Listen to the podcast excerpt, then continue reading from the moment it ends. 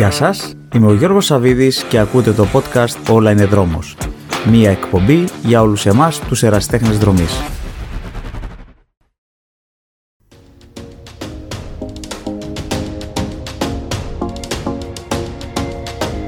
Γεια χαρά φίλοι μου. Προσωπικά, αλλά νομίζω και για τους περισσότερους, όταν μπαίνει το δίλημα τρέξιμο στο διάδρομο ή έξω στη φύση, η λογική επιλογή είναι έξω για πολλούς και διάφορους λόγους. Πολλοί όμως είναι και αυτοί που προτιμούν το τρέξιμο μέσα σε εσωτερικό χώρο, είτε αυτό γίνεται στο σπίτι, είτε σε ένα γυμναστήριο. Η επιλογή του να κάνεις το τρέξιμό σου σε διάδρομο πολλές φορές είναι μονόδρομος. Για κάποιους όμως είναι και μια σταθερή συνήθεια. Δεν υπάρχει σωστό ή λάθος εδώ, αλλά τι μας αρέσει και τι μας βολεύει και τι όχι, διότι στην τελική είτε τρέχουμε έξω είτε σε διάδρομο, η ίδια δουλειά γίνεται από άποψη φυσικής κατάστασης.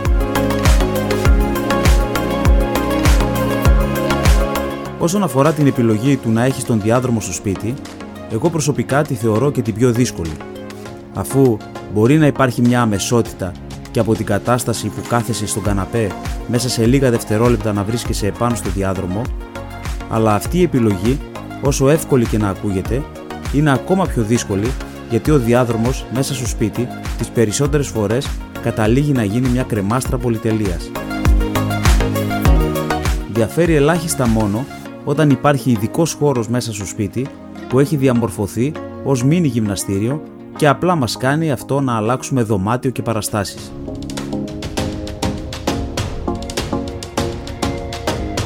Στο γυμναστήριο βέβαια τα πράγματα είναι λιγάκι διαφορετικά.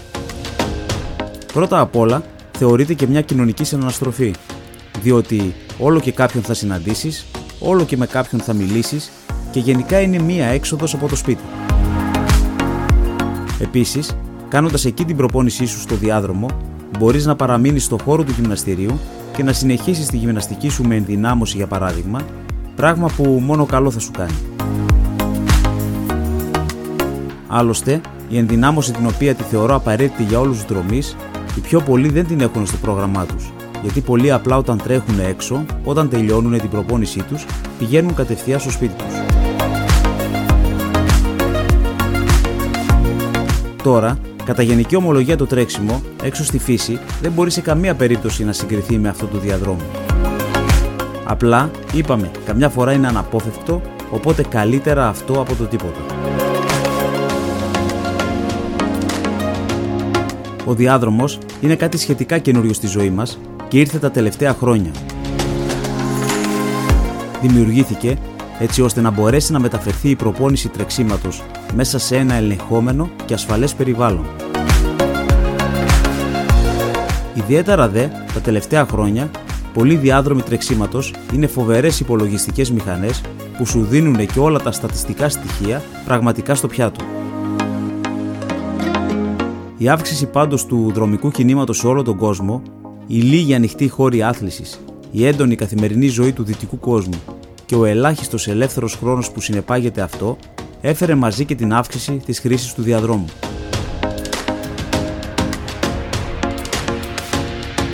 Είναι μεγάλη συζήτηση και πολλές οι θεωρίες για το τρέξιμο στο διάδρομο. Θα προσπαθήσω σήμερα μέσα από τη δικιά μου εμπειρία να κάνω έναν μήνυ απολογισμό και να φέρω στην επιφάνεια όσα μπορώ να σκεφτώ από τα θετικά αλλά και από τα αρνητικά αυτής της επιλογής. Ξεκινώντας λοιπόν από τα θετικά αυτής της δραστηριότητας, έχουμε και λέμε.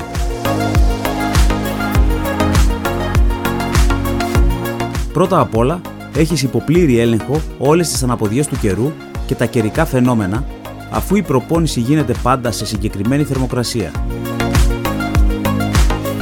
Κάποιοι μάλιστα και λόγω της υπερβολικής ζέστης το καλοκαίρι και επειδή είτε δεν έχουν την πολυτέλεια του χρόνου είτε δεν θέλουν να ξυπνάνε από τα άγρια χαράματα, κάνουν το τρέξιμό τους σε μεσημεριανές ώρες, αλλά φυσικά στην πολυτέλεια εσωτερικού χώρου όπου η θερμοκρασία είναι σε σταθερά δροσερά επίπεδα. Τον χειμώνα από την άλλη, και λόγω του κρύου και των άσχημων κατά βάση καιρικών συνθήκων, ο διάδρομος αποτελεί και τη μοναδική επιλογή. Αυτό συμβαίνει και σε μένα, αφού στην περιοχή όπου ζω, το τρέξιμο στο διάδρομο την περίοδο του χειμώνα είναι μονόδρομος. Οι καλές μέρες που μπορείς να τρέξεις έξω είναι ελάχιστες και όταν μπορεί να γίνει αυτό, θα έχεις να αντιμετωπίσεις τις πολύ χαμηλές θερμοκρασίες, τον πάγο, το πολύ χιόνι, αλλά και την έντονη ρήπανση της ατμόσφαιρας που δυστυχώς την καταλαβαίνεις έντονα να σου τρυπάει τα ρουθούνια και να εισέρχεται μέσα στους πνεύμονές σου. Μάλιστα πολλές φορές, από τις καθημερινές μετρήσεις που γίνονται για τη ρήπανση της ατμόσφαιρας, γίνονται συστάσεις για αποφυγή άσκησης σε εξωτερικό χώρο. Έτσι, η ζεστασιά και η ασφάλεια που προσφέρει ο χώρος του γυμναστηρίου ομολογώ ότι υπερνικούν τη θέλησή μου να τρέξω έξω. Δεν είναι φυσικά και η καλύτερη επιλογή, αλλά καλύτερα αυτό από το τίποτα. Έτσι, και ενώ το τρέξιμο στο διάδρομο είναι κατά γενική ομολογία βαρετό, εγώ βρήκα τους τρόπους για να το κάνω και αυτό αρκετά ενδιαφέρον.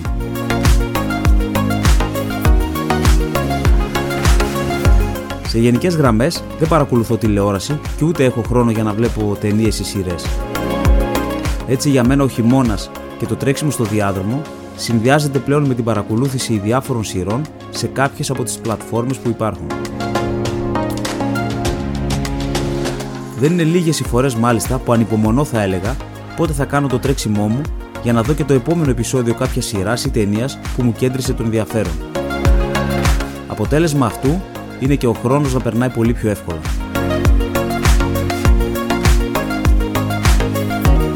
Τον χειμώνα επίσης, τρέχοντας στο διάδρομο, νιώθεις και πιο ασφαλής, αφού πολλοί είναι εκείνοι που φοβούνται να βγουν για τρέξιμο μετά τη δουλειά, καθώς έχει ήδη αρχίσει να ανοιχτώνει. θεωρείται το πιο δημοφιλές όργανο σε ένα γυμναστήριο, αφού είναι το βασικό όργανο που χρησιμοποιείται από κάποιον για αερόβια γυμναστική και κάψιμο λίπους. Επιλέγεις εσύ την ταχύτητα που θέλεις, με αποτέλεσμα να έχεις σταθερό ρυθμό σε σχέση πάντα με την καρδιακή συχνότητα. Αυτό είναι πολύ χρήσιμο, ιδιαίτερα στους νέους δρομείς. Η επιβάρηση στο μυοσκελετικό σύστημα είναι λιγότερη σε σχέση με το τρέξιμο έξω στην άσφαλτο, αφού προσφέρει καλύτερη απορρόφηση των κραδασμών και ειδικά όταν πρόκειται για επαγγελματικούς διαδρόμους όπου αυτοί έχουν συνήθως ειδικό σύστημα μείωσης των κραδασμών. Το τρέξιμο στο διάδρομο απαιτεί λιγότερη προσπάθεια, διότι δεν υπάρχει αντίσταση του αέρα, οπότε και η ενέργεια που ξοδεύεται είναι μικρότερη λόγω του ότι το έδαφος κινείται. Ένα άλλο από τα ατού του διαδρόμου είναι πως μπορείς να επιλέξεις την κλίση που θέλεις να έχει. Αυτό είναι σημαντικό όταν η προπόνησή σου περιέχει ανηφόρες για την ενδυνάμωσή σου, οπότε μπορείς πιο εύκολα και άμεσα να βοηθηθείς στην ανάπτυξη της μυϊκής σου δύναμης. Οι πιο πολλοί διάδρομοι έχουν και τη λειτουργία intervals, όπου ρυθμίζεται από πριν σε ποια ένταση θέλεις να είναι η διαλυματική σου προπόνηση που έχεις, οπότε και με μόνο με το πάτημα ενός κουμπιού να μεταφέρεσαι από έναν πιο αργό ρυθμό σε πιο γρήγορο. Θέτεις εσύ το ρυθμό και ο διάδρομος θα λέγαμε πως σκέφτεται για σένα. Επειδή το περιβάλλον είναι ελεγχόμενο, σε βοηθά να μένεις συγκεντρωμένος στην προπόνηση. Επειδή βρίσκεσαι στο γυμναστήριο, μπορείς όπως είπαμε και πριν να συνδυάσεις την ενδυνάμωσή σου με το τρέξιμό σου.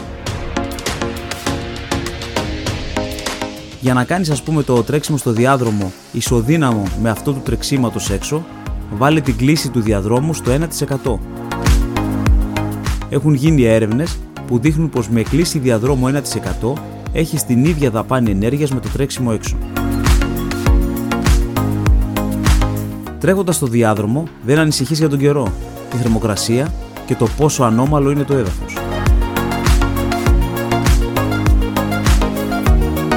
Τρέχοντας στο διάδρομο και ειδικά στο γυμναστήριο όπου υπάρχουν καθρέπτες, μπορούμε πολύ εύκολα, παρατηρώντας τον εαυτό μας, να ελέγξουμε την τεχνική του τρεξίματός μας.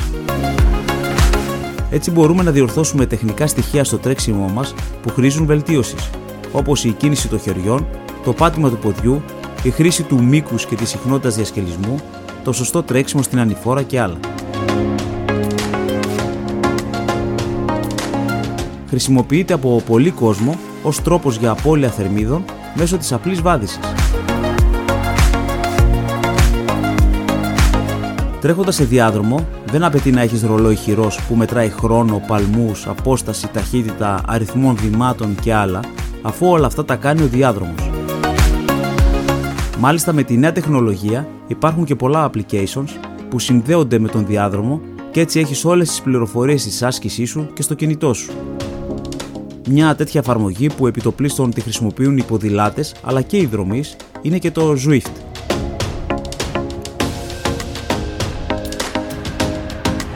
Πολλοί σύγχρονοι διάδρομοι σας επιτρέπουν να δημιουργήσετε το δικό σας μοναδικό προφίλ τρεξίματος το οποίο μπορείτε να χρησιμοποιήσετε για να προσωμιώσετε την ακριβή πορεία για την οποία ενδεχομένως έχετε στο πρόγραμμα να τρέξετε στο μέλλον ή και να επιλέξετε ακόμα διαφορετικού τύπου διαδρομές.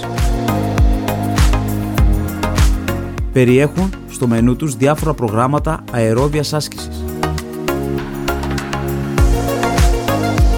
Ο διάδρομος σαν εργαλείο είναι απαραίτητο επίσης από διάφορα επιστημονικά εργαστήρια όπως για παράδειγμα εκεί γίνονται και τα διάφορα εργομετρικά τεστ ή και τα τεστ κοπόσεως από τους καρδιολόγους. Επίσης, μπορεί να χρησιμοποιηθεί και ως εργαλείο αποκατάστασης από κάποιο τραυματισμό ή σαν εργοθεραπεία για άτομα με σοβαρά κινητικά προβλήματα.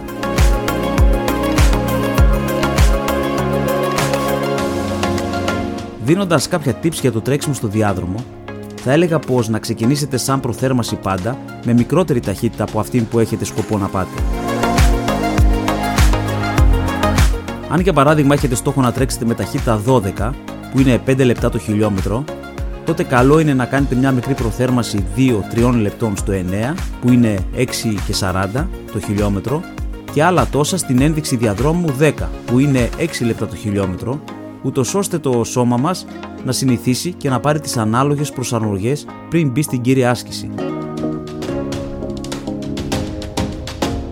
Μην τρέχετε πολύ κοντά στο μπροστινό μέρος του διαδρόμου, διότι δεν μπορείτε έτσι να έχετε και καλό βηματισμό. Προσπαθήστε να μην είστε πολύ μπροστά και να κρατιέστε κάπου στη μέση του τάπητα, διότι με αυτόν τον τρόπο θα έχετε καλύτερη στάση σώματος, αλλά και τον καλύτερο διασκελισμό.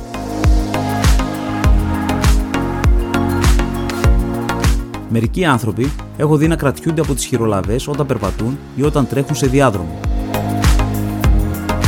Αυτό είναι λάθος, γιατί οι χειρολαβές υπάρχουν μόνο για να σας βοηθήσουν να ανεβείτε και να κατεβείτε με ασφάλεια από τον διάδρομο ή και όταν θέλετε να διακόψετε την άσκησή σας. Κρατώντας τις χειρολαβές κατά τη διάρκεια της άσκησης, σε αναγκάζει να καμπουριάσεις, κάτι το οποίο δεν το θέλουμε και μπορεί να οδηγήσει σε πόνο στον αυχένα, στους ώμους και στην πλάτη. Κρατήστε τη στάση σας ευθεία και όρθια με το κεφάλι ψηλά και την πλάτη ίσια. Εάν ανησυχείτε για την πτώση, πιθανότατα τρέχετε με πολύ γρήγορο ρυθμό ή πολύ απότομη κλίση. Επιβραδύνετε ή και μειώστε την κλίση σας. Φροντίστε να κρατάτε το σώμα σας όρθιο δεν είναι απαραίτητο να σκύβετε μπροστά, γιατί ο διάδρομος τραβά τα πόδια σας προς τα πίσω. Εάν σκύβετε πολύ προς τα εμπρός, όπως είπα και πριν, μπορεί να καταλήξετε με πόνο στον αυχένα και την πλάτη ή μπορεί να χάσετε την ισορροπία σας. Βεβαιωθείτε πριν ξεκινήσετε να τρέχετε ότι έχετε όλα αυτά που χρειάζεστε μαζί σας και στη θέση τους. Για παράδειγμα, νερό, πετσέτα, κινητό, ακουστικά ούτως ώστε να μην χρειαστεί να διακόψετε την άσκηση. Αν πάλι χρειάζεται για κάποιο λόγο να σταματήσετε, ποτέ μην κάνετε το λάθος να πηδήξετε, διότι αυτό θα προκαλέσει τον τραυματισμό σας. Μειώστε την ταχύτητα στο ελάχιστο δυνατόν και μετέπειτα κατεβείτε από το διάδρομο. Όταν επιστρέψετε, μην προσπαθήσετε να συνεχίσετε ακριβώς από εκεί που σταματήσατε με γρήγορο ρυθμό ή μεγάλη κλίση.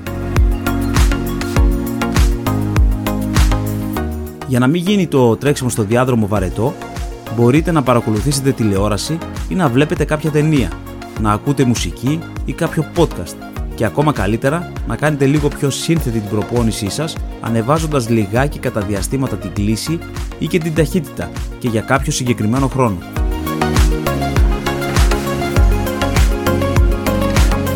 Ποια όμως είναι μερικά από τα μειονεκτήματα του να τρέχει στο διάδρομο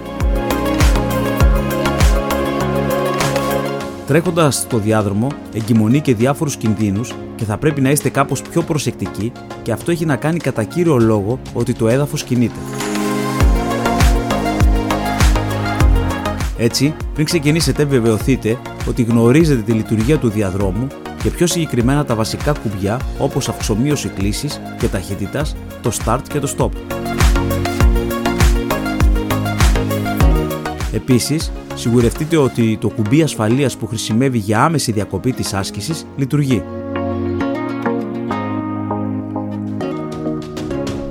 Από τα μειονεκτήματα του διαδρόμου είναι ότι ένας καλός επαγγελματικός διάδρομος κοστίζει αρκετά χρήματα και δύσκολα αγοράζεται για να χρησιμοποιηθείς στο σπίτι, παρά μόνο μπορείς να τον βρεις στα γυμναστήρια. Για να πας σε γυμναστήριο χρειάζεται συνδρομή, ενώ το να τρέχεις έξω στη φύση είναι δωρεάν. Για τη σωστή και εύρυθμη λειτουργία του χρειάζεται συχνά σέρβις, ενώ αν χαλάσει μπορεί να χρειαστεί και αρκετά χρήματα για να επισκευαστεί. Δεν ενδείκνυται για προπονήσεις που έχουν περισσότερο το sprint. Επίσης, ένα από τα μειονεκτήματα της χρήσης του διαδρόμου είναι η υπορβολική ελαστικότητα, η οποία μπορεί να προκαλέσει τραυματισμούς στους αχίλιους τένοντες και στα γόνατα. Γι' αυτό και η χρήση του διαδρόμου για έναν αρχάριο πρέπει να γίνει σταδιακά και με προσοχή.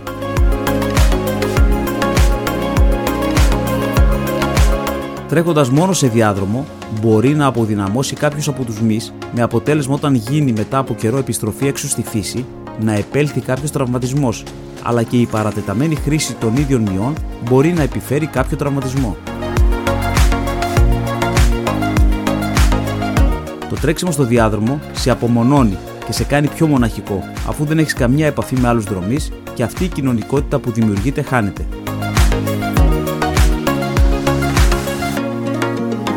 Συγκρίνοντας πάντως τα δύο είδη τρεξίματος σε σχέση με το ποιο είναι καλύτερο στην καύση θερμίδων, εδώ το μόνο σίγουρο είναι πως αμφότερα κάνουν εξαιρετική και ίδια δουλειά. Είτε τρέχει έξω είτε μέσα σε διάδρομο, θεωρητικά και στον ίδιο αριθμό θερμίδων. Επίσης, το τρέξιμο σε διάδρομο έχει παρόμοια επίδραση με το τρέξιμο σε εξωτερικό χώρο όσον αφορά τη μέγιστη πρόσληψη οξυγόνου VO2 max, μέτρηση που όπως ξέρουμε είναι σημείο αναφοράς για την αερόβια φυσική κατάσταση.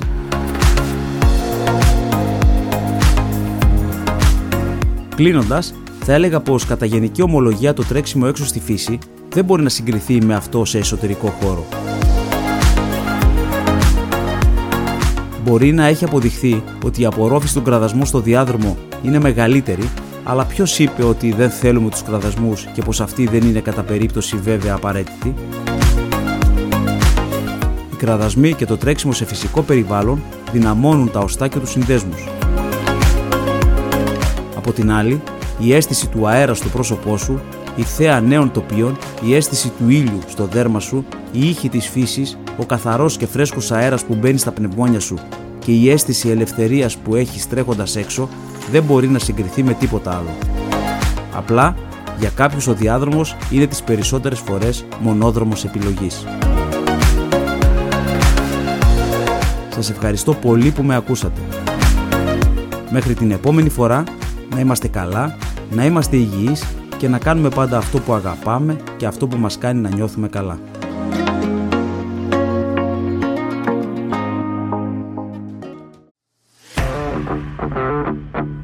Άλλο ένα podcast «Όλα είναι δρόμος» έφτασε στο τέλος του.